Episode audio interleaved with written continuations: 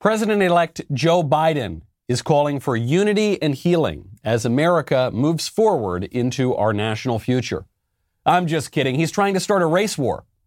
No one can tell me that if had been a group of Black Lives Matter protesting yesterday, there wouldn't have been, they wouldn't have been treated very, very differently than the mob of thugs that stormed the Capitol. We all, we all know that's true. And it is unacceptable, totally unacceptable. The American people saw it in plain view. And I hope it sensitized them to what we have to do. I think Joe actually has a point. Had it been BLM, they probably would have been treated differently. They would have been permitted to burn down the building, and then Kamala Harris would have raised money for their bail funds, if passed as precedent. We'll get into all of it. I'm Michael Knowles. This is The Michael Knowles Show.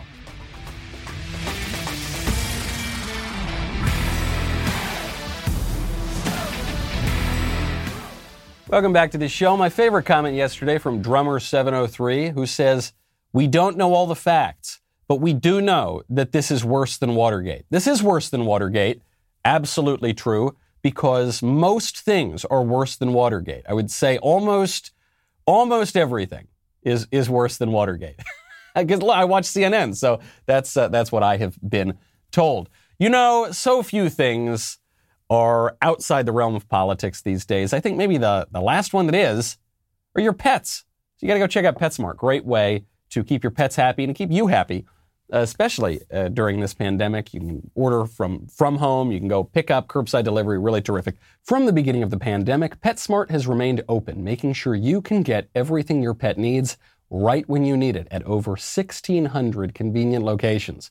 PetSmart stores and grooming salons offer digital check-in curbside drop off and pickup, and contactless payment. And now PetSmart offers free same day delivery powered by DoorDash through January 31st so that you can get everything your pet needs right to your door and right when you need it. PetSmart's associates really love pets, and caring for them is a big part of why they work there. PetSmart has made it safe and easy for you to care for your pet too, online or in stores. If you're interested in contactless shopping, you just order online at PetSmart.com or on the PetSmart app. You can enjoy easy curbside pickup or free same day delivery powered by DoorDash. Go check it out right now. PetSmart is not just pet friendly, that would be good enough, but because of their great prices and service, they are very human friendly as well. Check out PetSmart.com for more details. Does this guy think we're stupid? He does. I guess he does think that we're stupid. Does he think that we don't remember the last six months when BLM was permitted to burn down sometimes government buildings, more often private buildings, to loot basically with impunity. Very few people went to prison. And the few people that did go to prison, what happened? Joe Biden's vice president posted a fundraiser for their bail fund.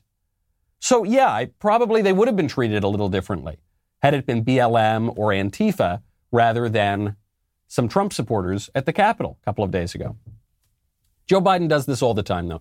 You're going to hear the calls for unity and healing, and uh, they, it happens in the same breath. They'll say, half the country is deplorable, irredeemable neo Nazis. We need healing and unity. All these people should be kicked off of social media and not allowed to go back to their jobs. Unity and healing. And it's this, this endless, endless cycle. But with Biden, especially, he tries to put this focus on race. You know, it, if you really believed that the people who stormed the Capitol are neo Nazi white supremacists. They represent 70 million neo Nazi white supremacist Americans who are, the, who are on the verge of a civil war that is largely on racial grounds. If you really believed that, would you then try to stoke racial tensions? No, of course not. Joe Biden doesn't think we're on the verge of a civil war. Joe Biden just thinks stoking racial tensions is a good way to score political points. He's been doing it for a long time. Do you remember, what was it, eight, eight, nine years ago now, when Joe Biden said that Mitt Romney, Mitt Romney, as milk toast a liberal squish Republican as you can possibly find. Such a liberal squish, he invented Obamacare. Such a liberal squish that when he was running for Senate against Teddy Kennedy, he disavowed Ronald Reagan and George Bush. That guy, so squishy, but even he, nevertheless, wanted to put black people back in chains, according to Joe Biden. Look at what they value and look at their budget and what they're proposing. Romney wants to let the, he said in the first 100 days, he's going to let the big banks once again write their own rules. Unchain Wall Street. They're going to put you all back in chains. Wants to put you all back in chains. Uh, unity and healing. Yeah, Mitt Romney. Every single Republican to the right of Mitt Romney, namely all of them and some Democrats too, uh, yeah, they they support slavery. Yeah, vote for me. Unity and healing. Uh, Joe Biden is not the only one who is doing this. Nancy Pelosi doing this as well. President Trump has what, like 12 days or something left in his term? Nancy Pelosi is calling to remove the president immediately through the 25th Amendment. Yesterday, the President of the United States incited an armed insurrection against America. The gleeful desecration of the U.S. Capitol, which is the temple of our, of our American democracy, and the violence targeting Congress are horrors that will forever stain our nation's history, instigated by the President of the United States. That's why it's such a stain. In calling for this seditious act, President has committed an unspeakable assault on our nation and our people. I join the Senate Democratic leader in calling on the Vice President to remove this president by immediately invoking the 25th Amendment. If the Vice President and Cabinet do not act, the Congress may be prepared to move forward with impeachment. That is the overwhelming sentiment of my caucus. Oh, well, uh, the overwhelming sentiment of your caucus and a buck 50 will get you a cup of coffee because that's not the purpose of the 25th Amendment. And absolutely, Mike Pence is not going to invoke it. The 25th Amendment is a procedure for the removal of the president should he be incapacitated, unable to discharge the duties of his office. President Trump is discharging the duties of his office just fine. I know that, that Nancy Pelosi is very upset about this, but there is absolutely, talk about upsetting constitutional norms and historical precedent. There is absolutely no justification for invoking the 25th Amendment. But then did you hear what she says at the end? At the very end, she says, if not, we're going to move forward with impeachment. You people already tried that and it didn't work because it was a completely ginned up charge over nothing. And it was the fifth iteration of the coup d'etat that Democrats had been trying to launch since Trump was campaigning and the Obama administration was spying on him illegally. After that, they tried to, well, for one, they colluded with a foreign power, namely Russia, to put together this bogus Steele dossier to continue their legal assault on Trump. Didn't go anywhere. Mueller investigation didn't go anywhere. They cook up this Ukraine thing, didn't go anywhere. They ignored the legitimate corruption in Ukraine from President elect Joe Biden. Still doesn't go anywhere. Why would they want impeachment? If, if you really believe that, that half of this country supports Donald Trump and Donald Trump's a Nazi, so therefore half the country is a bunch of Nazis, if you really think they're ready for armed insurrection, that's what they keep calling this. Do you really think it will help the cause of unity and healing to, to impeach and convict the President of the United States, still popular with his base, a dozen days before he's supposed to leave office? No, that will not heal a wound. That will exacerbate it. That will, that will rip open a scab, won't it? What would be the point of that? Well, one, the Democrats are hoping to provoke the right so that they can have further justification to clamp down. They're already doing it. They're deplatforming conservatives in a very large scale, which we'll get to in a second. There's another procedural aspect to this as to why the House would try to impeach. President Trump, assuming, assuming he only gets this one term, President Trump can still run again in four years. And President Trump has intimated that he might run again in four years. If he is impeached and convicted, he can't run again in four years. And so there actually is a long-term political benefit for Democrats if even though, you know, as a practical matter right now, he's not going to do anything in 10 days.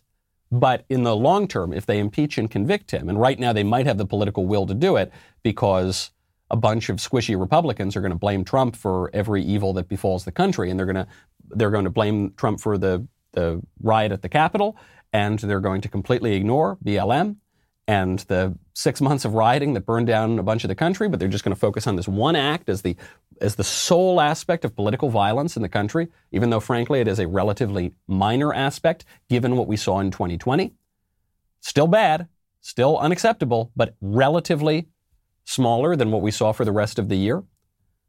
And they'll try to convict him, and that way he won't run again. And what this says to me is they still fear the guy.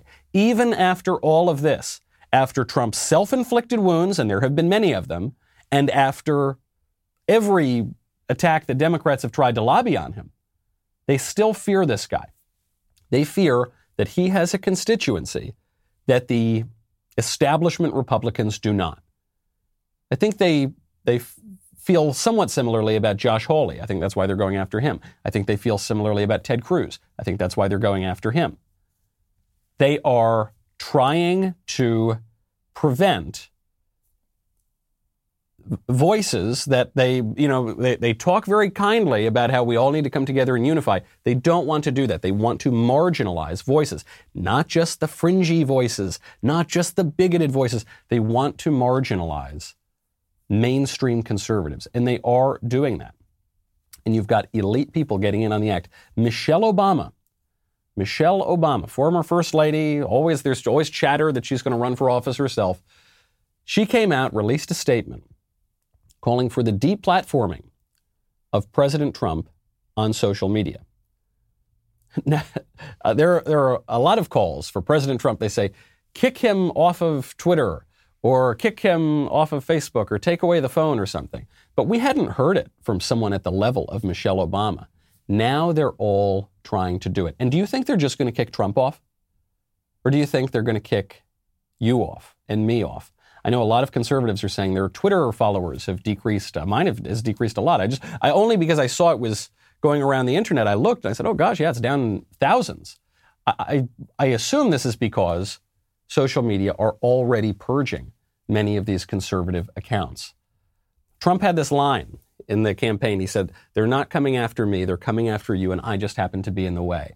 I think we're about to see this proven true because Michelle Obama can come out and call for Trump to be kicked off of social media.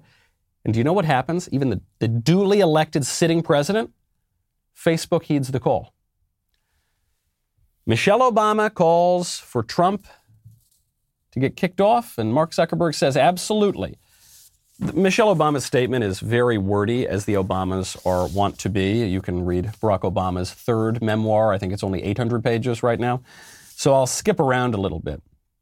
Obama talks about how she is so happy that that radical socialist Raphael Warnock won election in Georgia because he's going to be Georgia's first black senator, first socialist senator too, I think. then first senator who ever hosted Fidel Castro at a church. That's wow, big, wonderful history, isn't it? Then, in just a few hours, my heart had fallen harder and faster than I can remember.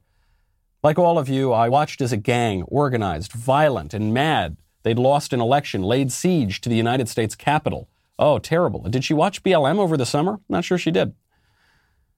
Oh, no, she did, because she gets to it later in her letter. This summer's Black Lives Matter protests were an overwhelmingly peaceful movement. Oh my gosh. Our nation's largest demonstrations ever, bringing together people of every race and class, encouraging millions to re examine their own assumptions.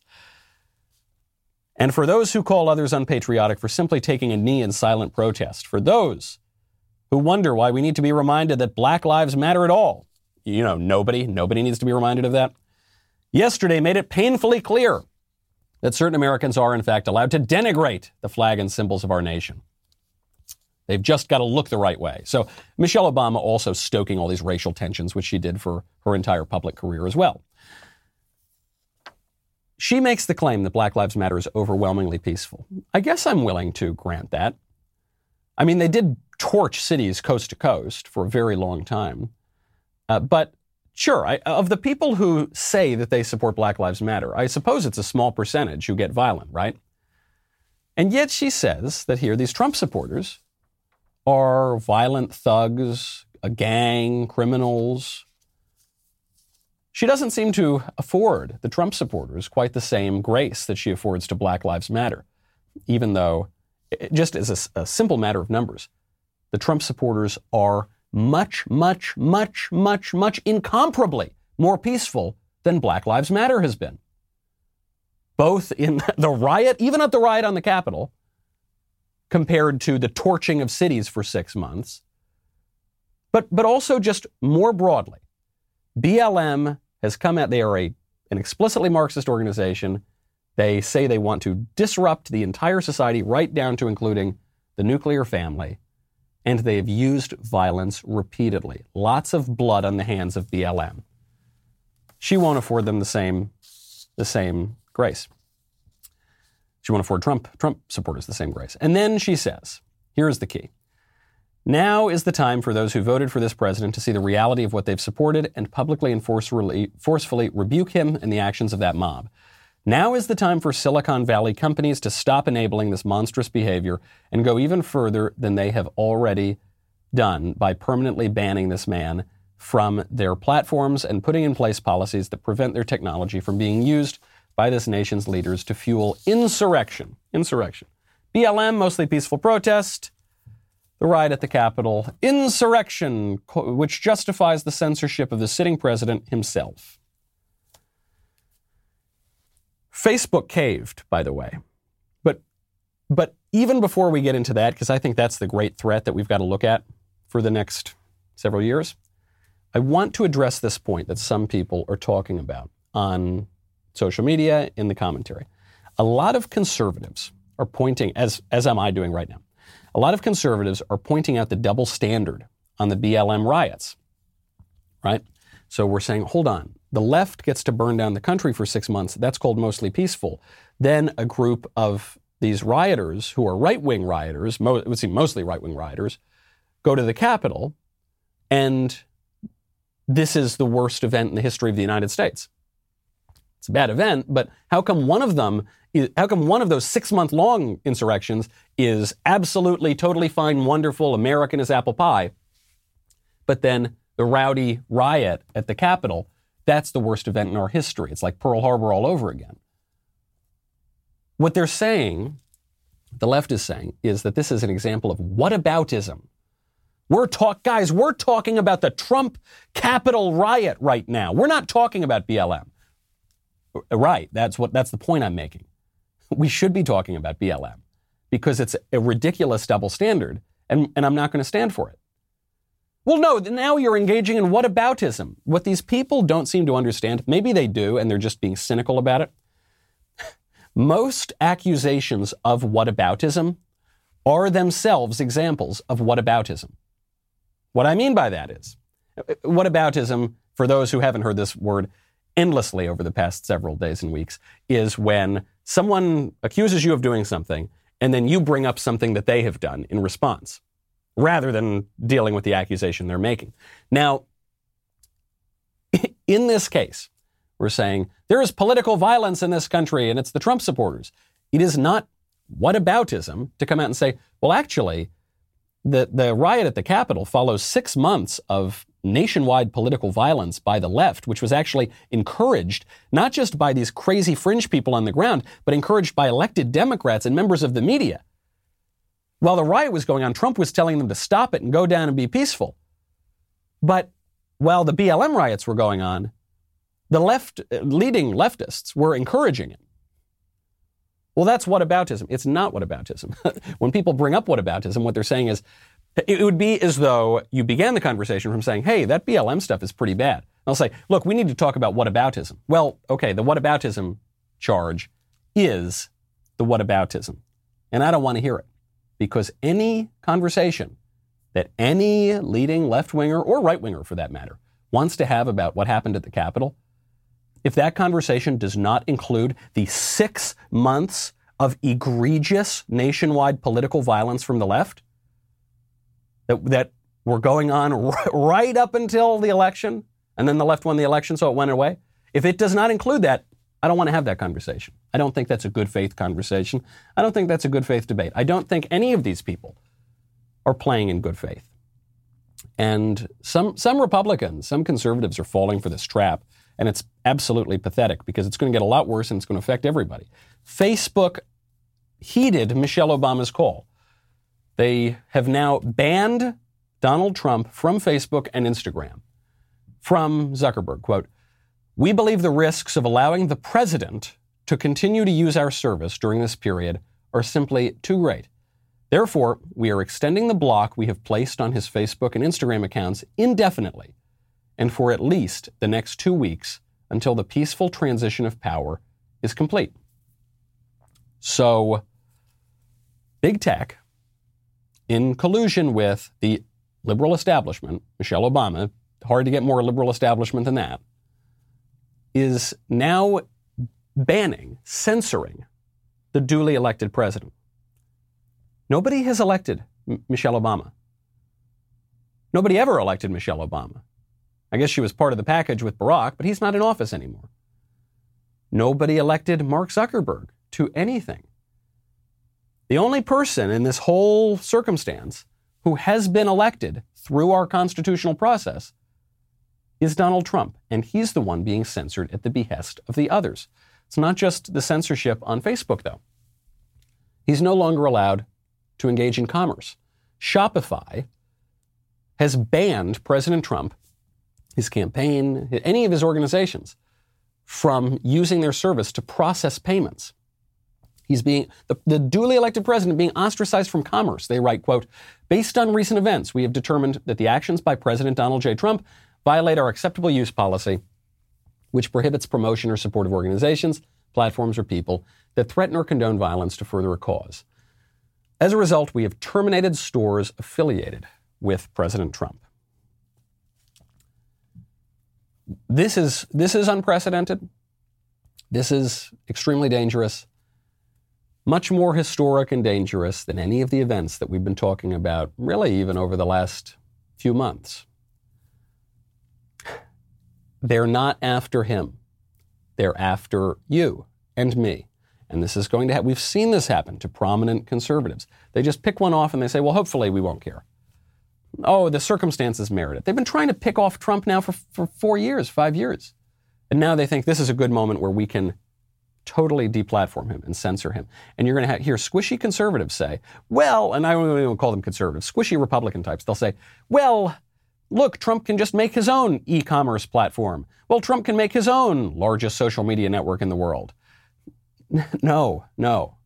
Well, we only care about government censorship. No, if the guy, if someone is completely ostracized from society, I don't care if it's the government doing it or some oligarchs in Silicon Valley doing it in cahoots with the liberal establishment. That is an urgent problem. Not just them. In addition to social media and e-commerce kicking off President Trump, we now have Simon & Schuster major, major publisher, canceling Senator Josh Hawley's book. Josh Hawley was writing a book, coincidentally, on big tech tyranny. And because Josh Hawley followed the constitutional process to object to the, some of the electors in this election because of election irregularities, Simon Schuster is canceling his book on the unrelated topic of big tech. They write, quote, "We did not come to this decision lightly." Yeah, okay. As a publisher, it will always be our mission to amplify a variety of voices and viewpoints. At the same time, we take seriously our larger public responsibility as citizens and cannot support Senator Hawley after his role in what became a dangerous threat to our democracy and freedom. What was Josh Hawley's role? Josh Hawley's role in the dangerous threat to our, but also what dangerous threat to our democracy and freedom? The, the riot at the Capitol, very bad, very ugly. People are going to be punished as, as they should be. This was not a coup d'etat. This was LARPing. This was a, a decadent mob uh, playing a live action video game. They went in and took silly pictures in Nancy Pelosi's office. There was no new constitution. There was no declaration of new representatives. They just went in and messed up some stuff in the Capitol and, and left the threat to our democracy? What, like this is the, the Russian Revolution or something? Give me a break. This is an excuse by Simon & Schuster to ban conservatives. What did Hawley do? Did Hawley go out and say, Because frankly, if Josh Hawley went out there and said, hey, we need to go storm the Capitol right now, I, I actually could understand the decision. It's pretty bad stuff. You don't want to be associated with that. But that's not what he did. He followed the constitutional process to challenge electors after an unprecedented election in which all of the safeguards of election integrity were upended weeks and maybe months before the election. We've never seen anything like it. In certain cases, in Pennsylvania notably, in explicit violation of the state constitution. Yeah, I think it's okay to object. I think it's okay to follow the legal process in that case. Nope. Not, not according to Simon and Schuster.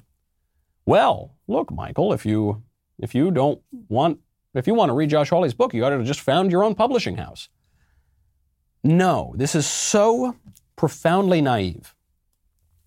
It, it's the result of years and years of right wing capitulation and buying into a shallow, sort of quasi libertarian argument that the political realm is really, really small and private people ought to be able to do whatever they want to do at any given time without any restrictions. It's, it's the result of a, of a fundamental misunderstanding of what the founding fathers meant when they talked about liberty, which they said time and time and time again is not licentiousness. Liberty is not just the ability to exert our will however we want, pursue our appetites at any given time, regardless of justice. Liberty, true liberty, is the freedom to do what one ought to do. That is what liberty is. Lord Acton himself put it that way. If we live in a society where the laws, they're basically okay, but we can't go to work, we can't go to church, we can't engage in any sort of commerce, we can't talk to anybody. What kind what what are our rights? Well, no, it's okay. It's only Shopify infringing on it. It's only Facebook. It's only the people who control the public square. They're the only ones infringing on it. It's fine, right? No, I don't think so. Shows you how inverted our understanding of power is in this country. We think, well, we don't think this. We, I think we know better. But the left, what they pretend is Donald Trump, he's the ruling class, he's the man. Donald Trump has barely any power, and he barely ever did. And he won his election in 2016 on a fluke, and they sure weren't going to let him do it again. The liberal establishment is the ruling class. Big tech, big media, big university, right? big education, big bureaucracy. You know, the people who tried to subvert the presidency for four years. All these institutions. That's the ruling power in this country. Josh Hawley doesn't have any power. Donald Trump barely has any power. We have this very inverted sense of things. You heard uh, Joe Biden say, well, if it had been BLM, oh my gosh, it would have been a massacre. BLM burned the country down for six months. Nothing happened to them. They were treated with far less harsh policing than the, the right wing rioters were. Kamala Harris raised money for their bail funds. You hear, you often hear, this is the canard of the left that you hear when they're race hustling. You always hear about white privilege. White privilege. Well, another crazy white lady has uh, been pretending to be a different race now for years. Prominent human rights attorney uh, has been posing. Her name is uh, Natasha Lycia Ora Bannan. That's, I guess, the name she goes by. She's been posing as a Latina woman for years, claiming to be Puerto Rican and Colombian. She's not. She's just a white lady. So weird. It's so weird how, with all this white privilege going around, you have this lady and Rachel Dolezal and that other crazy lady who was a professor and all of these white people pretending to be other races. Linda Sarsour, when she was asked why she put the hijab on, Linda Sarsour is an Islamist activist.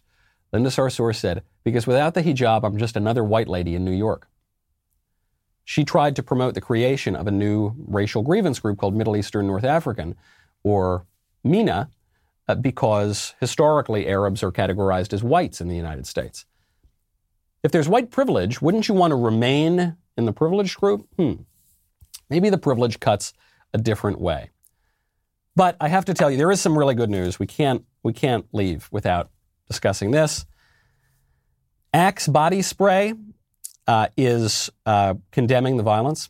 you know, the thing that like 12 year old boys spray on themselves. Axe says we'd rather be lonely than with that mob. Axe condemns yesterday's acts of violence and hate at the Capitol. We believe that the democratic process and the peaceful transition of power uh, are very important. So glad they finally, I was waiting with bated breath on them. Frankly, Dunkaroo's silence on this topic is deafening. Isn't it kind of weird how the resistance is, uh, includes all of corporate America, all of the educational institutions, all of the media, all of big technology, all like everybody. Isn't that weird how that's the resistance? It's almost like they're not the resistance. Almost like they're not the resistance. Uh, we have got to get to mailbag. First, I should note, though, that actually the biggest news of the day President Trump uh, came out. He's condemned the uh, riot at the Capitol. He has said that he thinks there was a lot of election irregularity. He's not saying this is stolen. He's just saying that it was very, very unfair. Uh, but he is saying that he will uh, commit to the peaceful transition of power. It was an excellent uh, speech. He had he had to give the speech. It was very presidential. It, I think, allays any fears that he should be removed through the 25th Amendment or impeachment or anything like that. And he says he might be back, and maybe that's why Nancy Pelosi is going to try to impeach him too. They're going to heal and unify as best they can, and they're going to muzzle Trump to do it. You know, there's a reason why the media create narratives about conservatives. It has to do with culture, which shapes our political opinions and which is shaped by the content we consume. For a long time, conservatives have ceded creative ground to the left. It has resulted in a culture that dictates political correctness over freedom of thought. So we are pushing back against cultural blacklisting. On Friday, January 15th, Daily Wire is releasing its first feature film, Run, Hide, Fight. This will be exclusive to Daily Wire members. Run, Hide, Fight is not particularly political, uh, but it is intense. It's got a powerful message. The movie follows a high school sieged by a quartet of school shooters uh, when one young girl, 17 year old Zoe Hull, uses her wits and survival skills to fight back. To mark the release, we will be doing a live stream premiere the night before on Thursday, January 14th, during a special episode of Backstage featuring Jeremy Boring, Ben Shapiro, and special guests. Come join us as we put the culture back on our own terms. Head to dailywire.com. We'll be right back with the mailbag.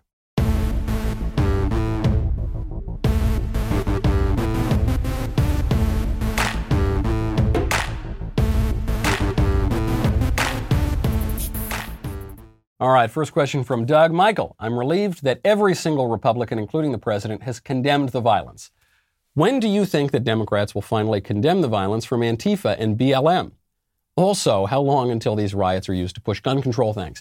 Before they're used to push gun control, they're going to be used to push speech control. And they already are, and they're, they're censoring the president.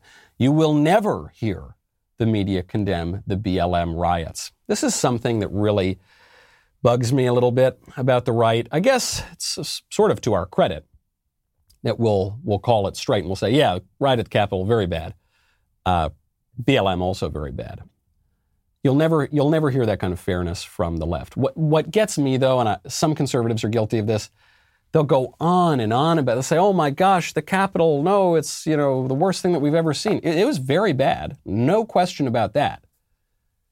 But we're, we're not going to get credit from the left, certainly, for condemning it.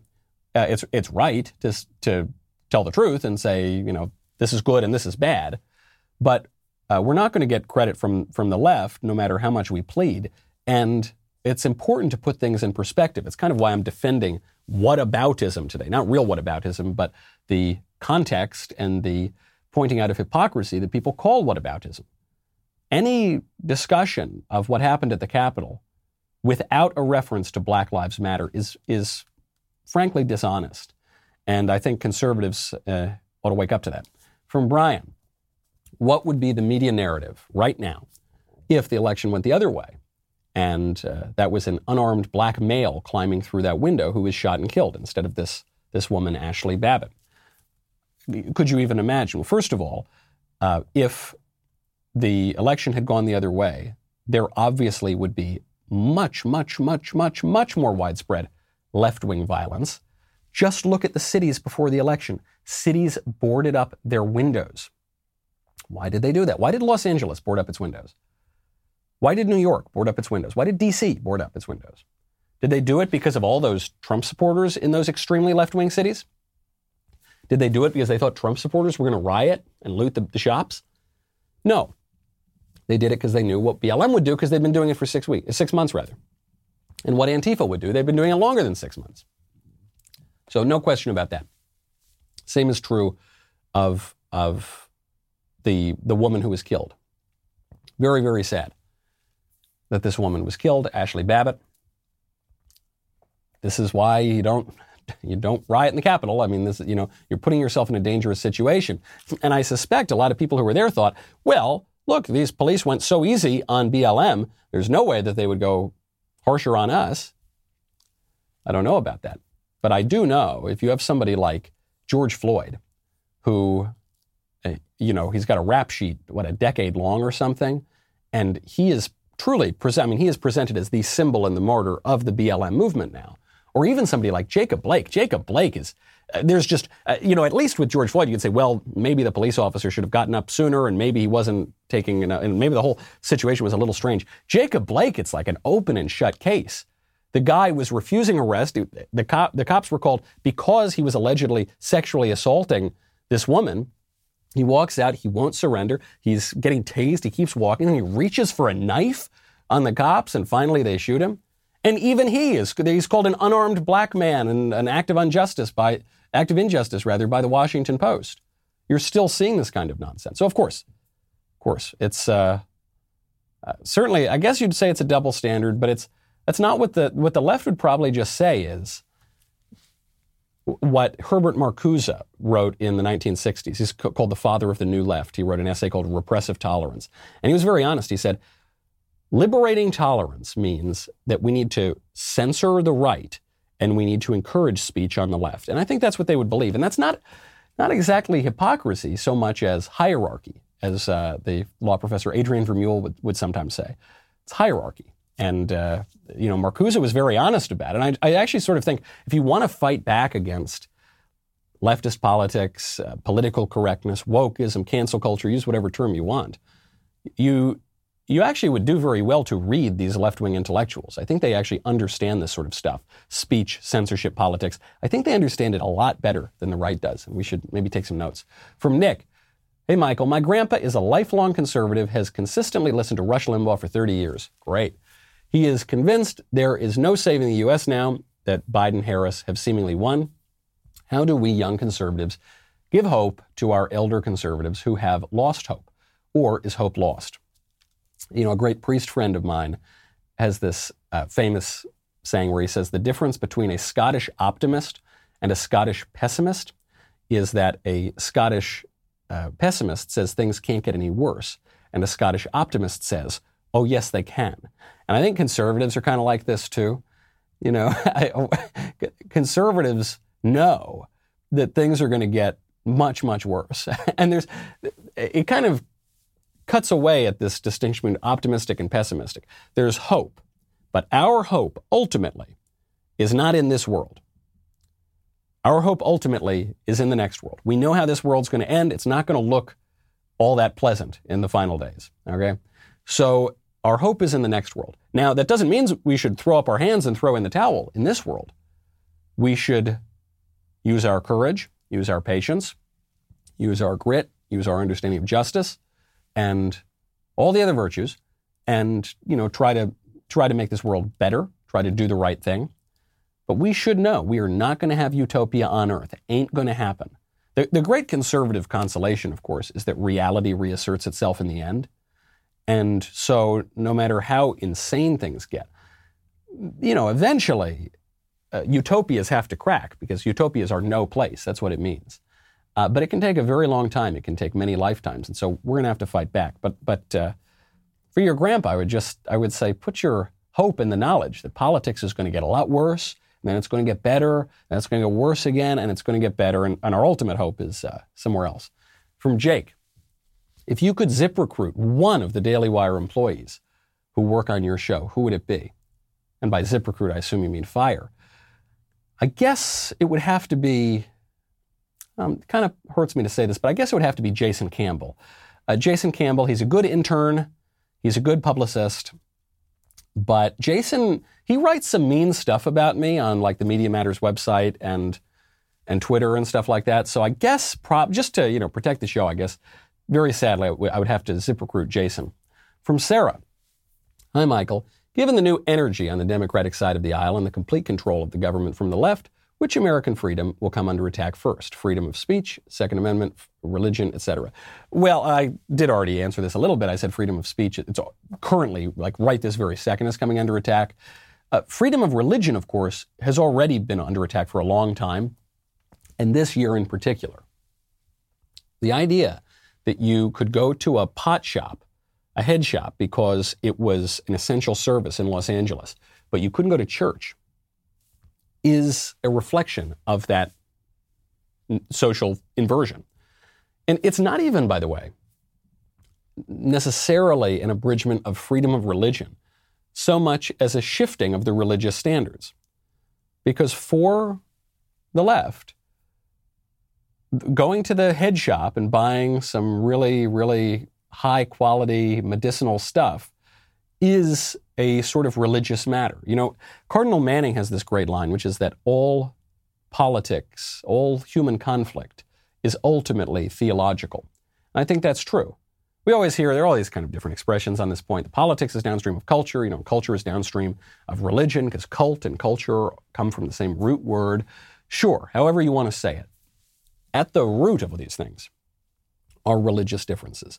If you really believe that we are just meat puppets, we're meat sacks, our purpose on this life is to get as much pleasure as we possibly can, and the purpose of politics is to make sure that the greatest number of people can get the most pleasure most of the time, then you're going to have that is a religious view, and you're going to have a very different society than if you have the sort of society that we were founded as, which is, broadly speaking, a Christian society.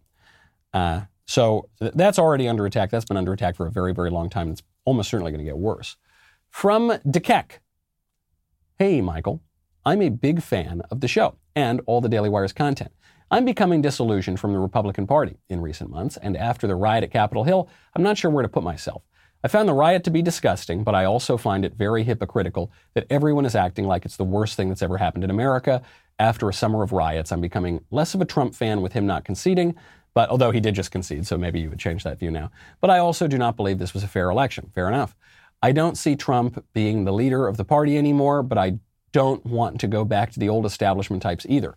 Where do you see the party going? Oh, is that all you want to know? I think a lot of people agree with you. I think the vast, vast, vast majority of conservatives agree with you. We don't like what happened at the Capitol. That was very bad. Uh, we think it's preposterous that it's being called Pearl Harbor Part 2 eh, when no one's making mention of the summer of burning down the country. Uh, we like Trump a lot. We think he's a lot better than the GOP establishment. He's not a perfect guy, and he's made some mistakes and had some self inflicted wounds, and that's very unfortunate. So, what happens now? Well, all I will say is it's too early to predict who the president or the presidential nominee is going to be in four years. Trump could run again. He sort of signaled that he might. However, one thing to look to, I think, is who, who are the media going after right now? Who is big tech going after right now? Who is Simon Schuster going after right now? Guys like Hawley, guys like Cruz, guys like Ron DeSantis. You're noticing a sort of training of the left wing scopes on them right now. All the attacks are coming at them. You're not seeing many attacks on Mitt Romney. Well, of course not. Mitt Romney marched with Black Lives Matter. And now he's getting out there and lecturing all those Republicans and all those Trump supporters, lecturing his colleagues in the Senate. Mitt Romney has affiliated with a far more violent, far more radical, far more anti American group than anything we've seen in recent weeks. And yet, he's going to get the credit as the adult in the room, the really important serious Republican. The future is not him. The future never was that guy. That guy's a joke.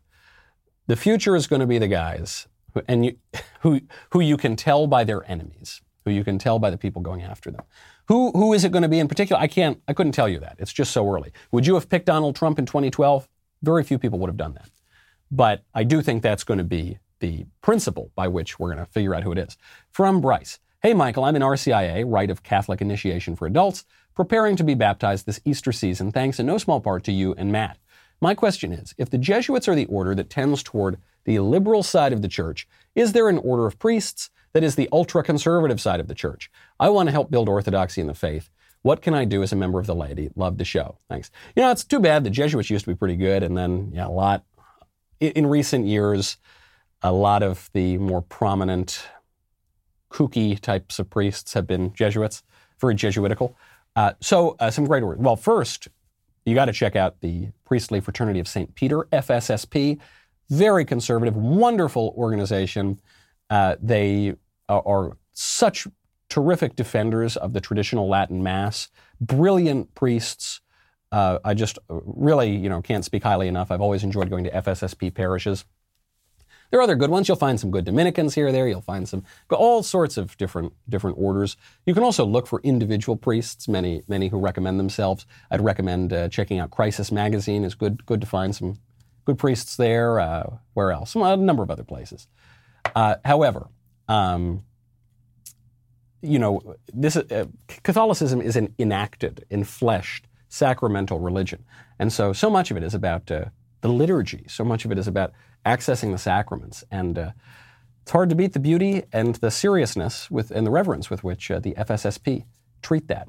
Okay, final question. Andrew says, Hey, Michael, I'm thinking about creating a screen print for my car, 15 days to slow the spread, but crossing it out with the number uh, to make it 297, which is today. What are your thoughts? Well, buddy, you better make sure that it's a dry erase wrap because that number is going to go up and up and up. I'm Michael Knowles. This is The Michael Knowles Show. See you next week.